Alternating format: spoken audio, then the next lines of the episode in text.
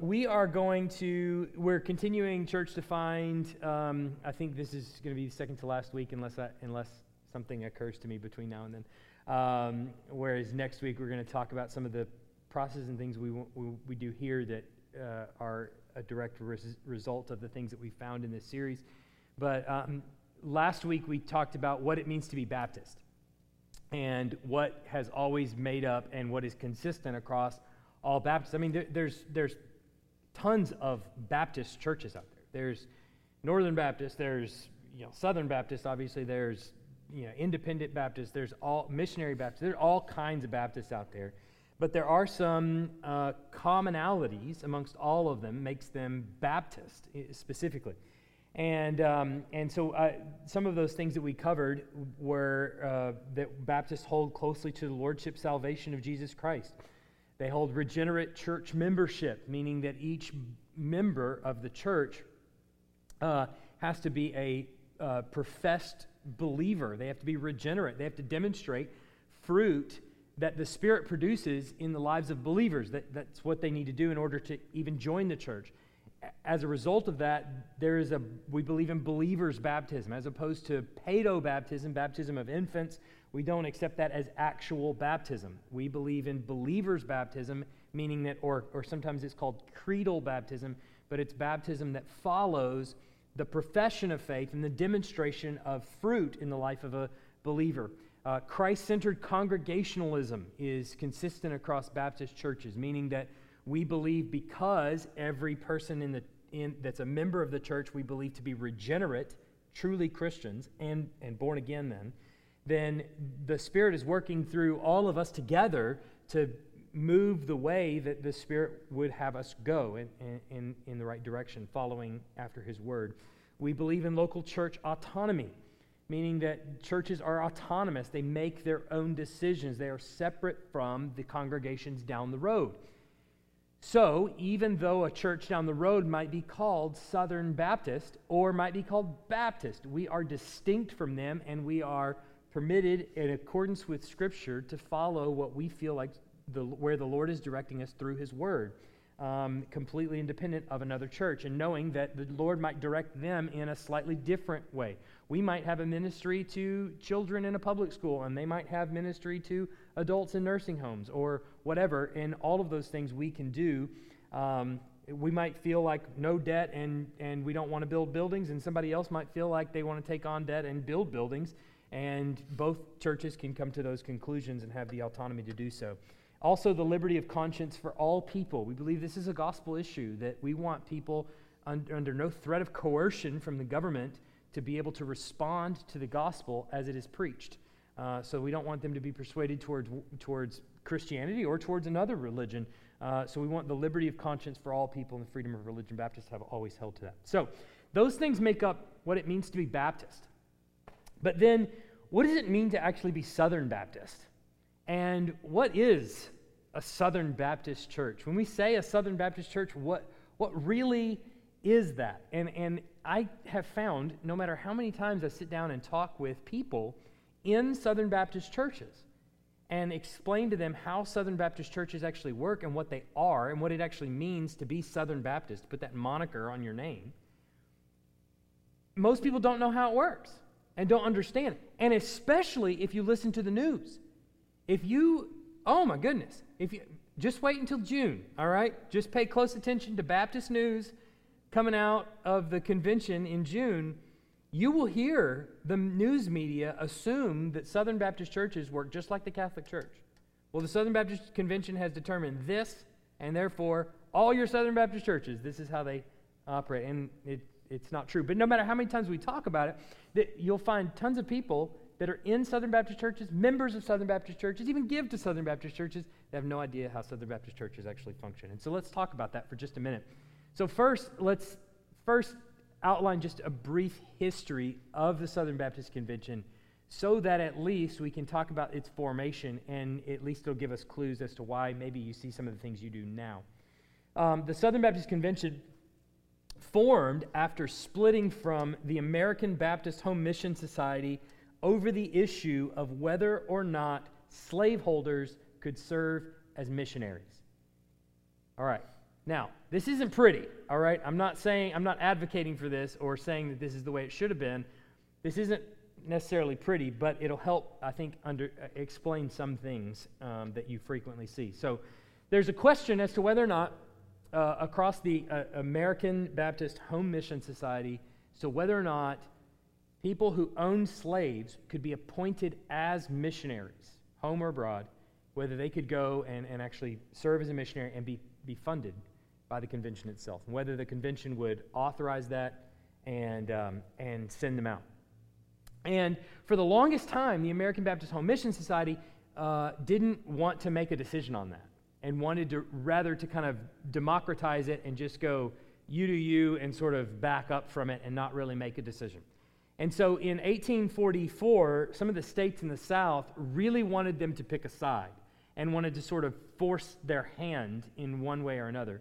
So in 1844, Georgia Baptists nominated a slave owner for appointment as a home missionary through ABHMS and sent his letter on to the American Baptist Home Mission Society. And so the way that the Home Mission Society sought to resolve the issue was just to tell them it got lost in the mail. Not really, but like that's basically what they did. they were like, we just won't see the letter. And so they moved it to the bottom of the stack and they just kind of wanted to kick the can down the road and just sort of ignore the letter altogether and refuse to receive the application. So this obviously wasn't good enough for a lot of the states in the South because obviously this is this is some years just before the Civil War, and so a lot of the states in the South were made up of um, people who owned slaves and things like that, and those they were obviously in churches and things, and so uh, seeking to kind of force again the hand of the American Baptist Home Mission Society. Alabama Baptists uh, sent a letter demanding that the board at its triennial convention um, directly address the matter. And so what they told them is we're going to withhold funds until you make a decision, which is, you know, money talks, right? It's always the way to sort of force the hand. And so they decided we're going to um, withhold funds until you make a decision on whether or not slave owners can be appointed as missionaries. And so the board had really no choice, and so they responded if anyone should offer himself as a missionary having slaves and should insist on retaining them as his property, we could not appoint them as missionaries. So, um, this is the catalyst that led to the southern states departing from the American Baptist Home Mission Society. And they formed on May 8th, 1845, the Southern Baptist Convention, the SBC, which was formed with 4,126 churches and 351,951 members. So, uh, this is what we would call a, a dark stain in Southern Baptist history. Right. Um, so, that wasn't the only issue, though. That was the central issue. That was the thing that really forced the split. That was the main dividing issue. But it wasn't the only issue.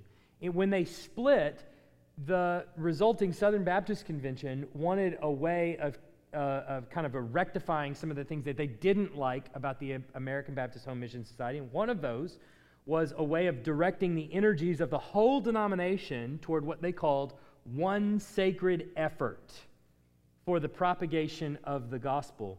And that was also an important thing. So that blank is one sacred effort.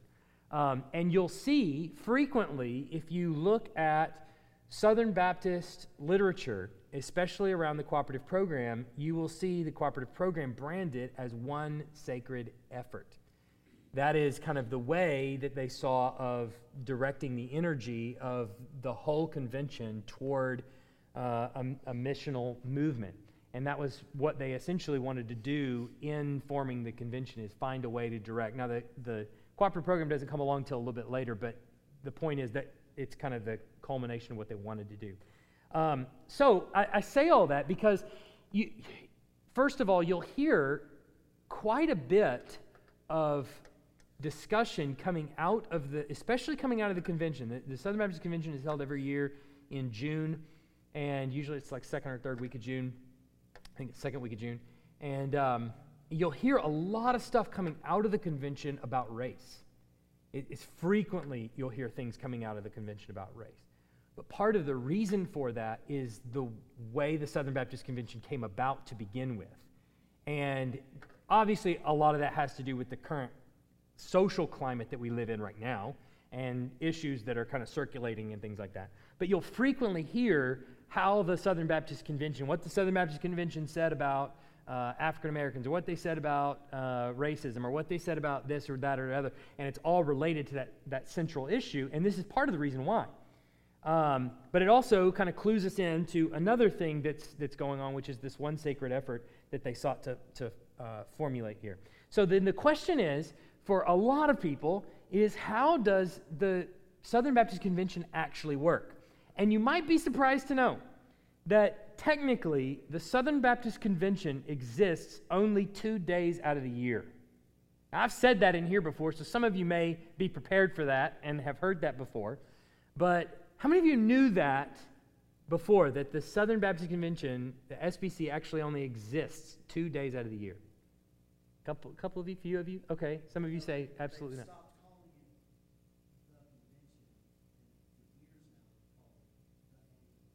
Well, right. So they're trying to change the mindset so that it does exist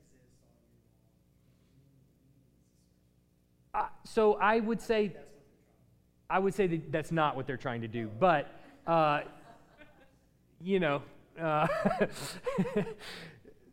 well, perception is reality, right? Uh, so uh, I don't think that's what they're trying to do necessarily, but uh, the, the, essentially the Southern Baptist Convention exists only at that annual meeting. In bylaw and everything else, and you will hear them say this. This is the reason I think they're not trying to do that. Is you will hear them say this routinely at the convention. It, we only exist two days out of the year.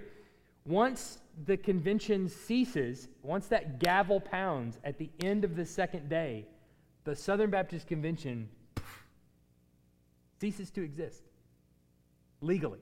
All right? So you're thinking, ah, hold on just a second. Hold on. Just you, you, there's one in every crowd. Uh, um, so the, the Southern Baptist Convention ceases to exist. It just, it disappears altogether. So it, doesn't it make you think like, how is this organization what is this that we're part of? Um, so it exists only two days out of the year, and the, sole, the purpose of its existence, the sole purpose of it existing for those two days, is so that uh, is for the purpose of dis- directing a collective fund known as the cooperative program. Okay. The cooperative program, all it is, is a big bank account of funds that are held, I guess you would say in escrow. Is that the way you say it? I'm not a financial person, but I think that's right. That, that are held together from all of its churches. Okay? This is why we refer to the churches that make up the Southern Baptist Convention as cooperating churches. That's the second blank there. So that makes the SBC a little bit different than a denomination. That's not how, let's say, for instance, the Presbyterian Church USA works. The PCUSA does not work like that. The PCUSA has some governing authority over the individual churches. In fact, they own the property. They're a denomination as a whole. You, the churches belong to it.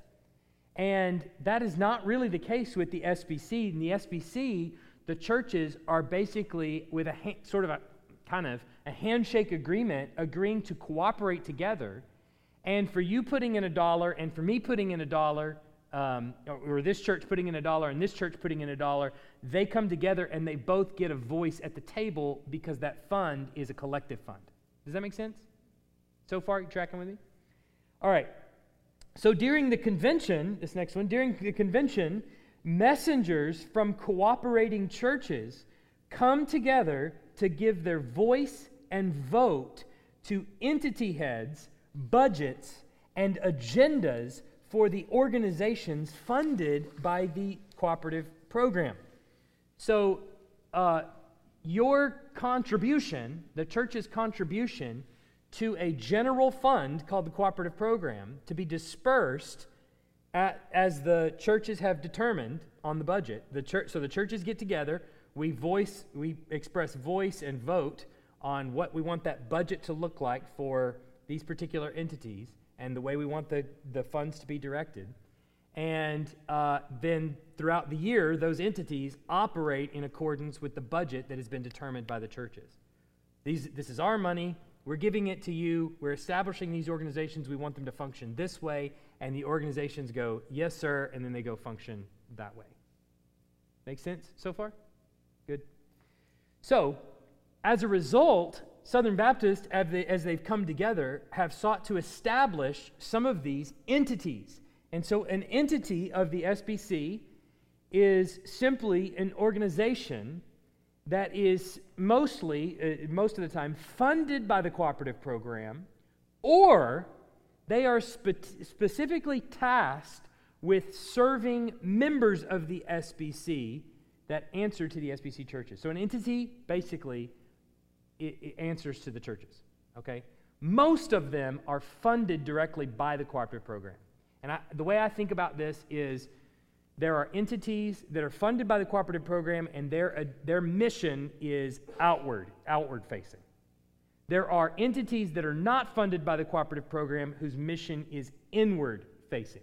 Okay? Only three entities in the SBC are not funded by the cooperative program. Okay? Lifeway, Christian Resources. Main reason? They're profit driven and their ministry is inward. We established them to provide us books and sell them to us so that we might buy them. Okay? Basically. Um, the Women's Missionary Union is a, considered an auxiliary. You've ever, you, did you grow up hearing it, Women's Auxiliary? Because it exists auxiliary to the convention. It's not funded by the cooperative program. Their agenda is to provide resources back to the churches. Um, and one other. Oh, yeah, Guidestone. Uh, Gu- Guidestone, what is it called? Guidestone Financial Resources. And their job is to invest the money of people inside the churches or provide health care for pastors in the churches, things like that. Most of their ministry is to pastors and staff and things like that.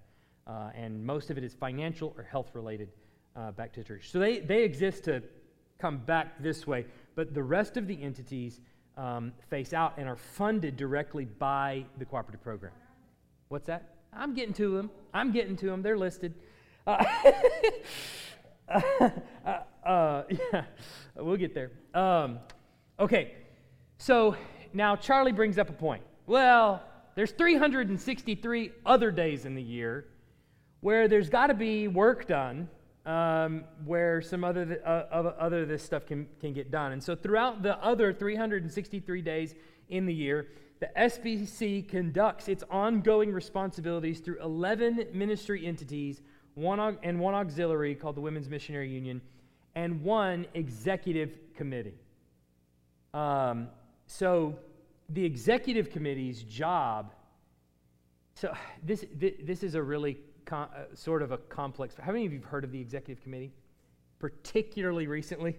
All right. Uh, so the executive committee's job is to be, first of all, made up of members of the churches, and that, that's not totally different than all the others, but but they're made up of members of the churches. So when you hear the executive committee, don't think a bunch of men in white robes walking into a room and whatever. This is like Susie member at you know, Sheboygan Baptist Church in Wisconsin or something, right? Like, I mean, th- these, they're just your average. Mo- most of them are pastors, but not all of them are. Um, some of them are just a member of the church, been a member for a long time, right? Uh, and there's 70 some member- members of the executive committee. And basically, the executive committee's task is throughout the year to operate at the behest of the convention itself, of the collection of churches. They're to execute the will of the churches. And they have a fiduciary responsibility back to the churches. So, in other words, they are to operate in accordance with the mission that the churches have put them on, right? And the executive committee, the relationship between the executive committee and the convention is really the executive committee is supposed to be an arm of the collection of churches itself, right? We can't be there 363 other days out of the year, and so we want you to operate this way. Now, I have a feeling, Charlie, what you're getting to is some issues that have come up. Yes? Well, Go ahead. I mean, just specifically, you know, even the committee itself can't be there 365 days a year. Therefore, the executive committee has paid staff who do show up to work Monday through Friday. You know what I'm saying? Like Yes, I do know what, you, what you're saying. The committee's huge. I, I, for- I, I don't remember how many's on it, but. I mean, it's like 70 something people. Yeah, it's a big committee, for a committee, you know? Um, and they, and so they. It's a big convention. Go ahead. They have, yeah, and, and they have paid staff who work for the committee. And so how many times a year does the committee? Three times a year. That's three times a year, but Monday through Friday, somebody's punching a clock and they're running something called the executive committee. And I don't know, I mean, they're not the IMB, they're not supporting missionaries, they're not the North American Mission Board. I don't know what those people do, other than promote what they think is right. And over time, at a certain point, it's getting to be like, really, are we really Baptists? Okay, Are so we really Baptists? most of what you said is not true, but some of it, some of it is true. Uh, so, let me just let me take it a step at a time. All right. Um, so the executive committee, as I said, has a fiduciary responsibility to and acts for the convention ad interim. So in between the meetings, they act ad interim for the convention in all matters not otherwise provided for in a manner that encourages the cooperation and confidence of the churches, the associations, and the state conventions and fil- facilitates maximum support for worldwide missions and ministries. Okay. Big, long definition for what the executive committee is. Um, now, what Charlie points to is the executive committee meets, I think it's three times a year, um, and the, then there are some paid staff, few paid staff amongst the executive committee. Um, those paid staff carry out the results of the executive committee meetings those three times a year. So it's not that they're just doing willy nilly whatever they want to, it's that they are carrying out what is determined at those meetings, which is the carrying out of what's determined at the annual meeting. Okay, here's, here's the way this kind of shook down, and you can see the way it kind of operates a little bit, at least based on what happened last year.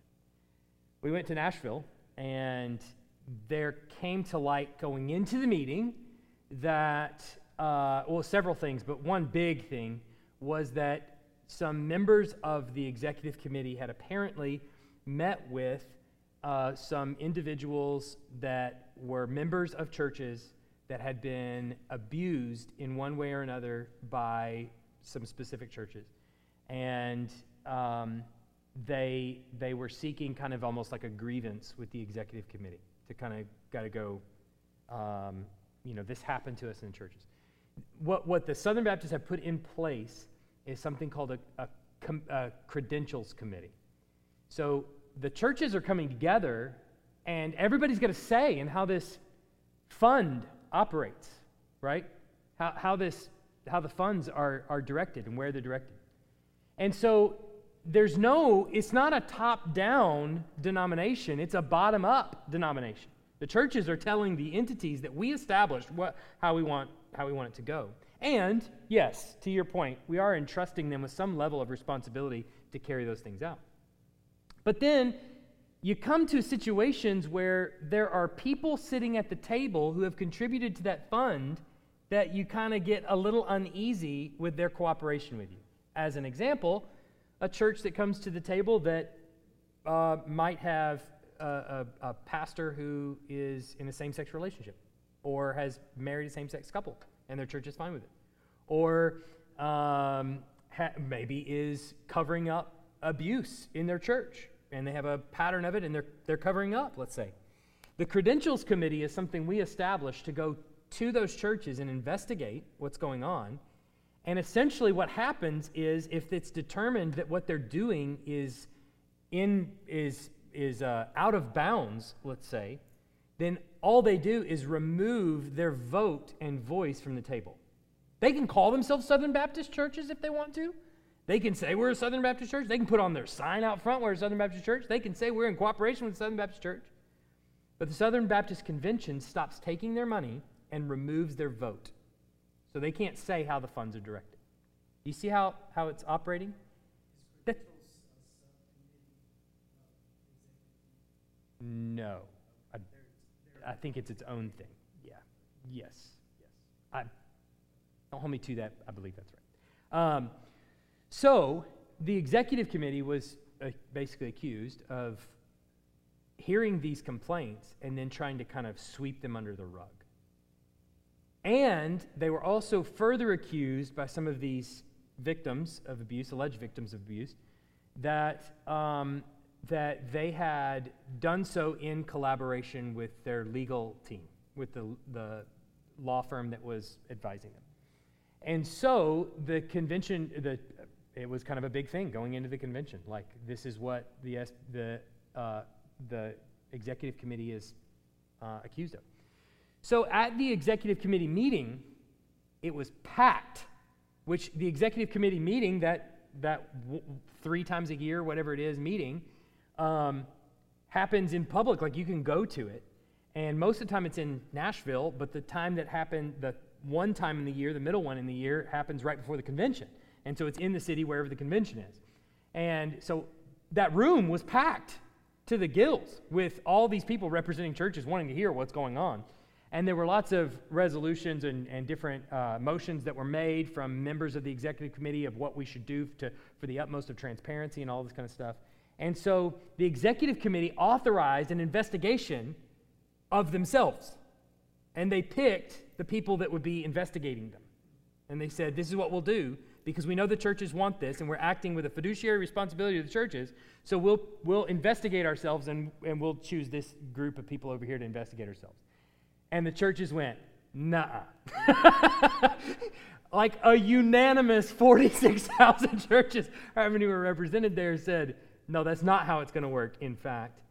And I, I want to say, I don't remember the exact number of people that were in the room. I want to say it was like maybe 11,000 or so messengers that were there in the convention hall. And it was, I mean, I don't, I wasn't standing on stage, so I couldn't say it, but like from the floor, it was pretty much everybody was saying, no, that's not how it's going to work.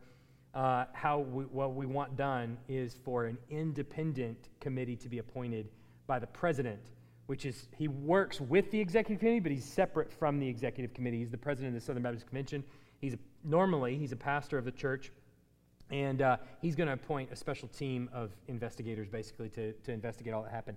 One other step they went to, which is really unheard of, and personally, I, I kind of see both sides on this, is that the members of the executive committee and the legal team had to give up their right to attorney client privilege. And they did it. That was what the churches had said we want to be done, and they did it. It caused the legal team for the executive committee to step down and quit and cause them to have to hire a new legal team, which has its own problems, and believe me, uh, and that's going around in the news right now too. So, um, again, this doesn't get us all out of the woods and get you know remove us all from the heat and all that kind of stuff at all, but as an example of the executive committee having to listen to what the churches are saying and the way that they vote, I think that was demonstrated at this past convention. We don't get it all right. And of course, and when we go there, there's things that we say and things that we do and vote on and things like that that make no sense. And I mean, we were founded at, as kind of wanting to send slaveholders as missionaries, which is a stain on our existence, even, right? I get that. And so we don't always get it right. And this isn't always just the best model because it's the way we do it. But the point is that you, as a Southern Baptist, are really first and foremost a Baptist, right? And then, as a subset of that, you are a part of a, a, chur- a church that is in friendly cooperation with the Southern Baptist Convention. And that's more or less how we, we operate. Now, there are 11 ministry entities that we've established. Um, so that include, and I'll kind of briefly go through these the Ethics and Religious Liberty Com- uh, Commission, the, or the ERLC as we often call it, Guidestone Financial Resources, which we talked about, the International Mission Board, Lifeway Christian Resources, which we talked about, the North American Mission Board, the six seminaries Gateway, Midwestern, New Orleans, Southeastern, South, Southern, and Southwestern. Um, these 11 uh, ministry entities, the Ethics and Religious Liberty Commission is twofold. One, to, to help churches, uh, kind of like what Timothy had started off talking about, so the, the Roe v. Wade issue, right? Like an abortion, how we, you know, think about how we minister to women who are pregnant, perhaps, or how we legislatively push these particular things. They're helping the churches understand the laws that are made and how they need to operate within them or how they need to push against them or whatever. And then also taking the concerns of Southern Baptists to the halls of Congress and saying, this is what the Southern Baptist churches are really saying. So you do this, and 47,000 churches are going to be kind of pretty angry with you, know, whatever. Um, so the ERLC kind of forms that, that function. The International Mission Board fully funds all 3,500 missionaries that are out on the field. So their full salaries are funded and paid for by the cooperative program. That's mostly what the cooperative program goes for. Um, the North American Mission Board is basically a church, uh, uh, facilitating church planting between churches and the people that they send. Um, and then, obviously, the six seminaries train and equip ministers. Uh, you know what seminaries do. Um, and so those are also those are also funded in part by cooperative program, also tuition dollars. But what the funding of the cooperative program does for those people going into seminaries, if they're going, they're members of a Southern Baptist church, and they're going to a Southern Baptist seminary, they get a steep discount just to go, and that's part of what the cooperative program does. It offsets their tuition costs. Um, so those are the 11. Then, in addition to that, every year we come together and we vote for a president of the Southern Baptist Convention. And the president has a one year term and can serve at most two years in a row. All right? So then he has to, has to sit down. Um, so the president's role, and the reason it's important, is in addition to chairing the annual meeting, he gets up there and leads a two day annual meeting. The president of the convention also appoints two people from a given state, any, uh, all the states that are represented, uh, from the states or territories to serve as members of the Committee on Committees. And then the Committee on Committees will nominate two people from each state or territory to serve the Committee on Nominations. Um, and all of that is approved by the Southern Baptist Convention. Now, you may look at that and you go like, "Oh my word, that sounds like the most awful." Bet you think our church member meetings are hard? Go to a Southern Baptist, and to some extent, you'd be right. Uh, it's, it's, a big, it's a big Baptist meeting, okay? The stakes at, for the president are actually pretty high. That you may have heard of the conservative resurgence, which was the Southern Baptist Convention went through a period uh, of se- has been through several periods, but one period where was leaning very liberal or very progressive, doubting the inerrancy of Scripture. No, no, teaching against the inerrancy of Scripture in a lot of our seminaries, all of our seminaries actually and um, Southern being the worst, right? And so the way that that was fought against was that people who actually believed the Bible started to come to the convention and vote for the president of the convention. Once they got the president in place, he started appointing. Who does he appoint? Well, if you're a liberal, then you got all your friends are liberals and they all don't believe in the Bible. Well, so they started appointing uh, people who believe the Bible, and so all their friends believe the Bible too. They appoint them and just started working down through the committees. Eventually, all the boards on all the seminaries began to change with people that believe the Bible, and then they started putting in presidents of those seminaries who believed in the Bible. First of which was Al Mohler at Southern. He was president of Southern Seminary in the, in the early 80s when he was 33 years old. And all of his professors, like almost 100% of his professors, did not believe in the inerrancy of Scripture, didn't believe in the authority of the Bible, didn't believe next to nothing about Christianity, and in any way were they Christian. And he came in and just fired them all over the course of just a few years and replaced them with Bible believing professors and preachers until today it's one of the more conservative of the, of the seminaries that are out there. So um, that was how that conservative resurgence happened was the appointment of the president. The reason that I go every year and the reason that I see it as an important meeting to be at is precisely for that president to be put in place so that they can appoint people that are will maintain some sort of conservative um, conservative Christian uh, you know principles in as we direct these funds and as we you know enact the way these these funds are spent. Um, so the president does does that and it's important. Go ahead. Yeah.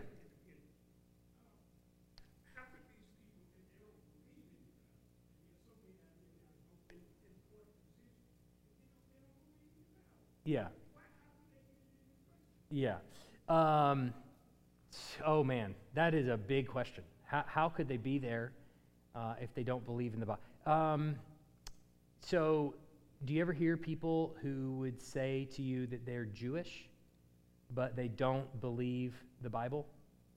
Uh, right? I mean, you've seen these? Like, 99% of the Jewish world is liberal as liberal gets. I mean, don't believe in the authority of Scripture, don't, may not even believe in God, but they would still call themselves Jewish. Same for Catholics. You, know people that will call themselves Catholic. Um, Baptist, for a season, became an identity.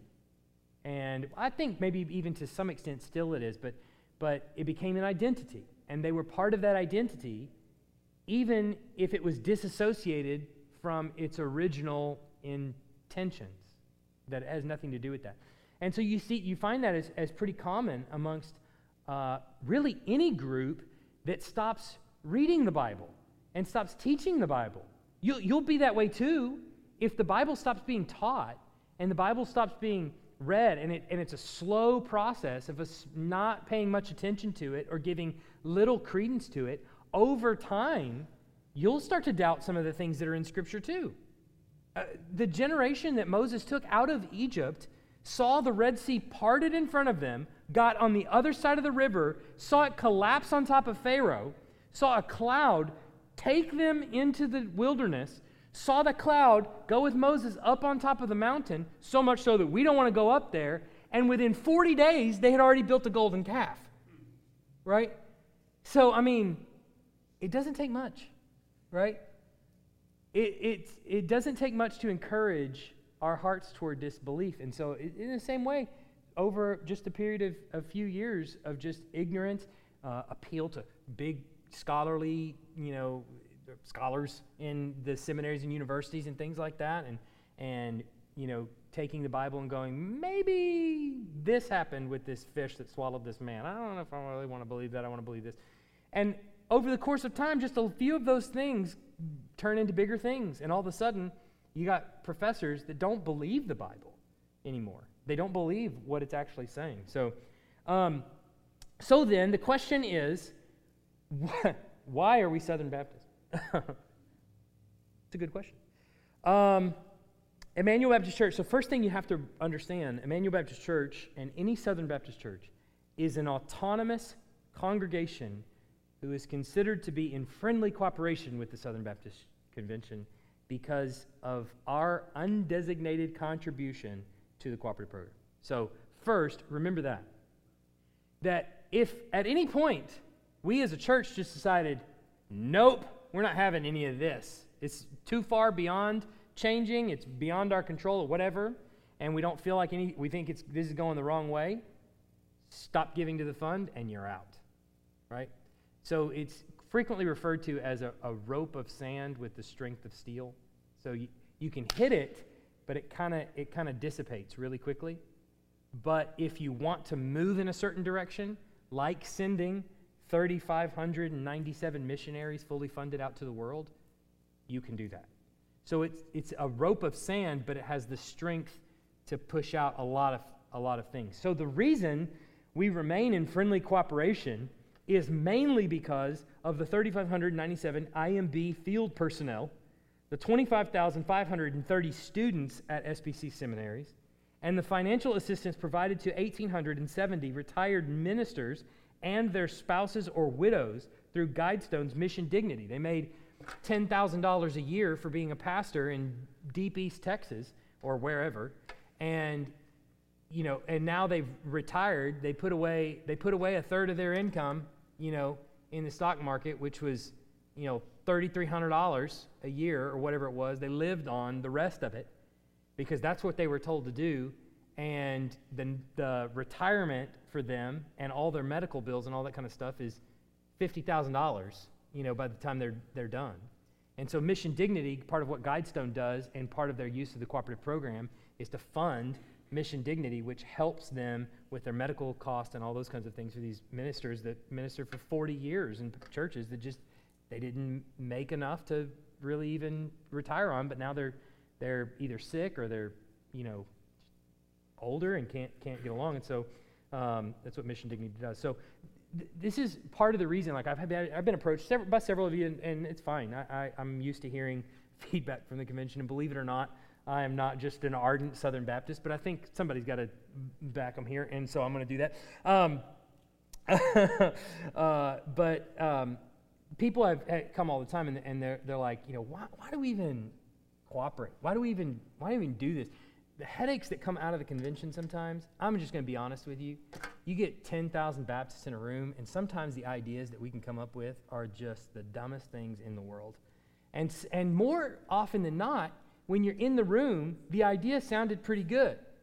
And then you hear the way it's phrased, and then the way that phrasing is then taken and run with out in, in the news media. And you're like, oh my goodness, we really stepped on the rake, right?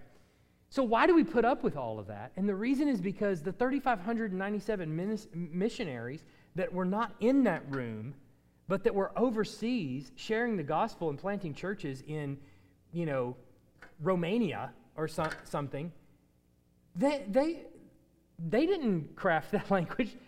We made a promise by being part, by sending them and being a part of the Southern Baptist Convention that we would support them. And so that's the reason.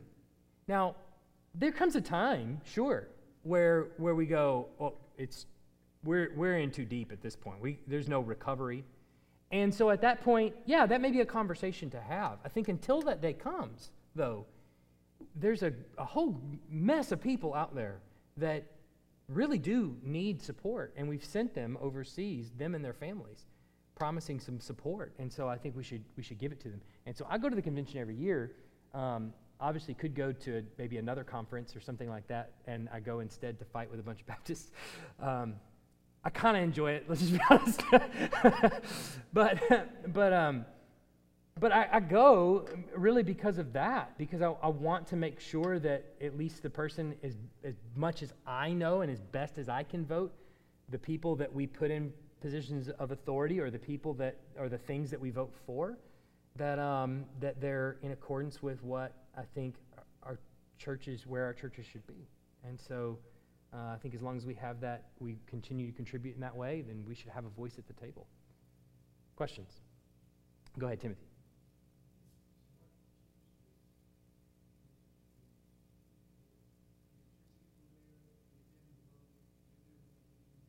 Well, by definition, the convention is a political process. Um, politics is not always bad. Politics can be bad, and it can be abused for sure, and it can be manipulated by people in positions of authority. But it's not a church service. We're actually coming there to direct funds, which is essentially what the halls of Congress are doing. Um, and you'll see that the convention actually operates a lot like a congressional meeting, essentially, because that's essentially what it is. They operate by Robert's Rules of Order, just like the U.S. Congress does, and things like that. And I know Senate, U.S. Congress, things like that have a bad reputation in our country, and for people that don't do much and whatever, I get all that, and I, I, really do. But it, it's not inherently bad in and of itself. It's the way business is conducted. And so um, it is a political process to some degree. And, um, and, and that's not necessarily a bad thing. But keep in mind, Satan's in the political process. All right? All you have to do is go to the U.S. Congress and see Satan is there fighting for his agenda. All right? And has been for 200 and some years now, almost 300. The same is true in the Southern Baptist Convention. Satan's there too at the meeting, and he's fighting for his agenda. Absolutely. So I'm going to go there and argue for our perspective as well. And so, so to some degree, it is a political process. But I, I want to, as best I can, with as little wisdom as the Lord has given me, to fight for the agenda that I think God is doing in this world through our churches. And as much as I can say this fund needs to be directed to those ends, I'm going to make sure I do that. So,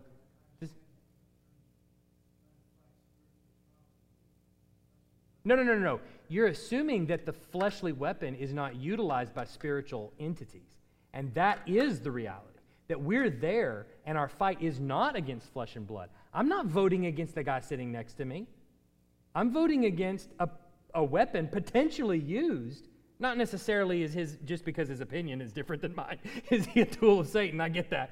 But the point is, a person next to me, let's say, is voting, voting against including the inerrancy of Scripture in the next Baptist faith and message. You better believe I'm going to be voting against that, right? That it should be included. Um, so, you know, it, it, it's not as simple as saying, well, I don't participate in anything physical because our fight is against flesh and blood the, the physical tools are utilized by the spiritual enemies, for sure. And we've got to be there. I mean, fighting. Oh, good. Yes. Yes, that is the reason why the alternative name was approved in, uh, I want to say 2012, called Great Commission Baptists.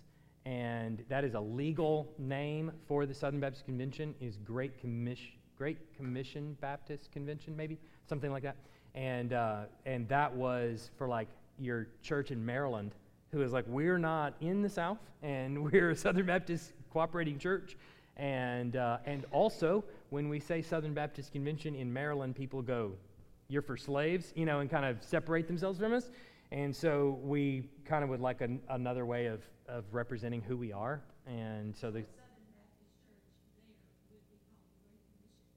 could be called a Great Commission Baptist Church. Yeah, yeah, yeah. It, but that's what I'm saying. It's like, it, sure, go ahead. I mean, you're an autonomous church. Call yourself, you know, cheddar cheese Baptist Church for all, all we care. It doesn't matter, you know. Yes, yeah, yeah, yeah. But it, it's a legal name, Great Commission Baptist, Great Commission Baptist Commission.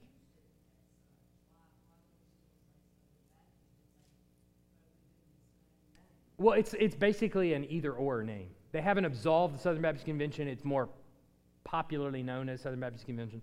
Uh, but last year, last year's theme, I think it was, was "We Are Great Commission Baptists."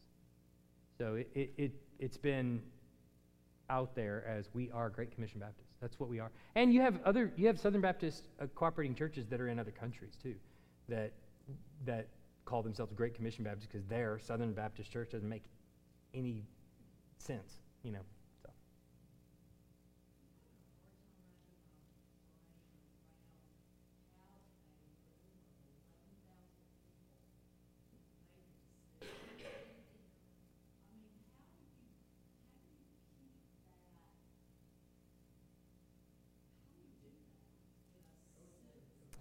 So. The, no. So here, I'll, I'll answer your question. So to,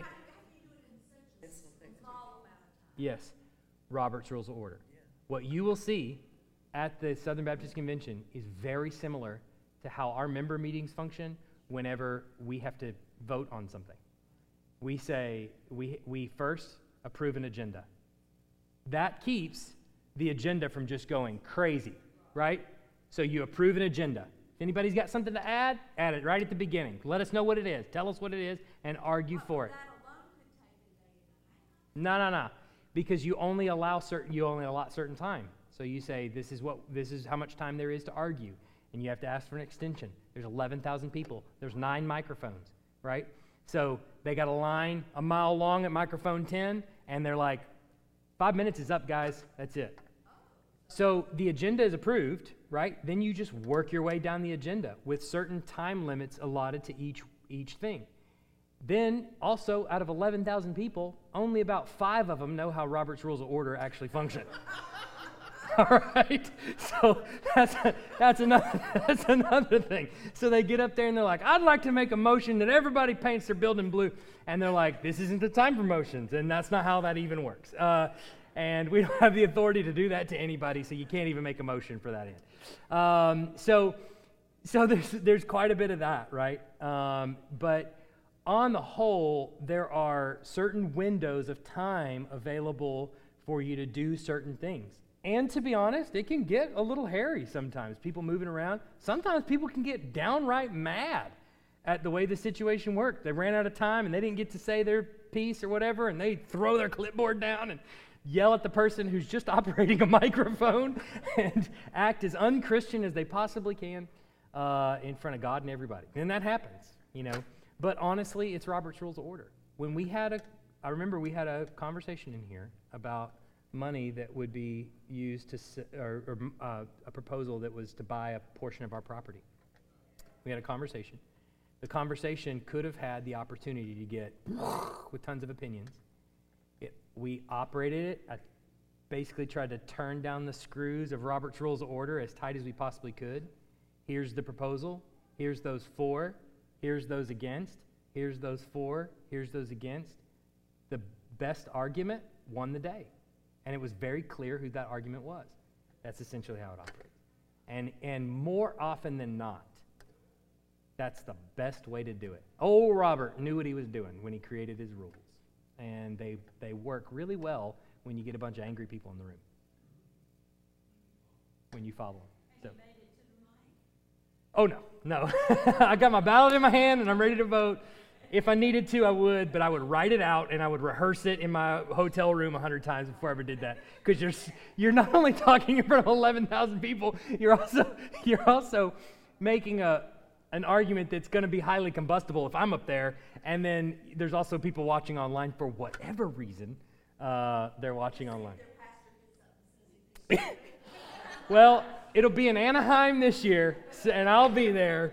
So, so you will have to tune in and see. All right, let me pray because we're turning into a Baptist business meeting. All right.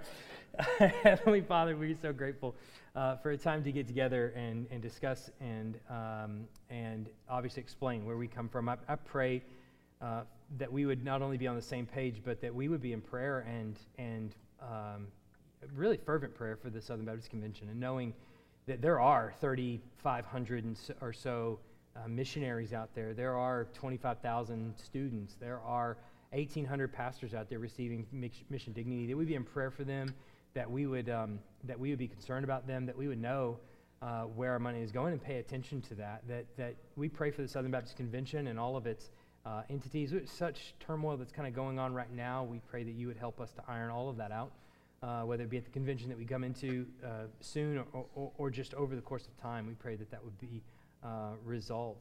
Um, we pray that our, our, fight would always be not against the person sitting next to us, but against uh, principalities and powers that are, that are present, um, fighting, no doubt, their agenda in the halls of the Southern Baptist Convention. We pray that we would be concerned more about that than anything else. In Jesus' name, amen.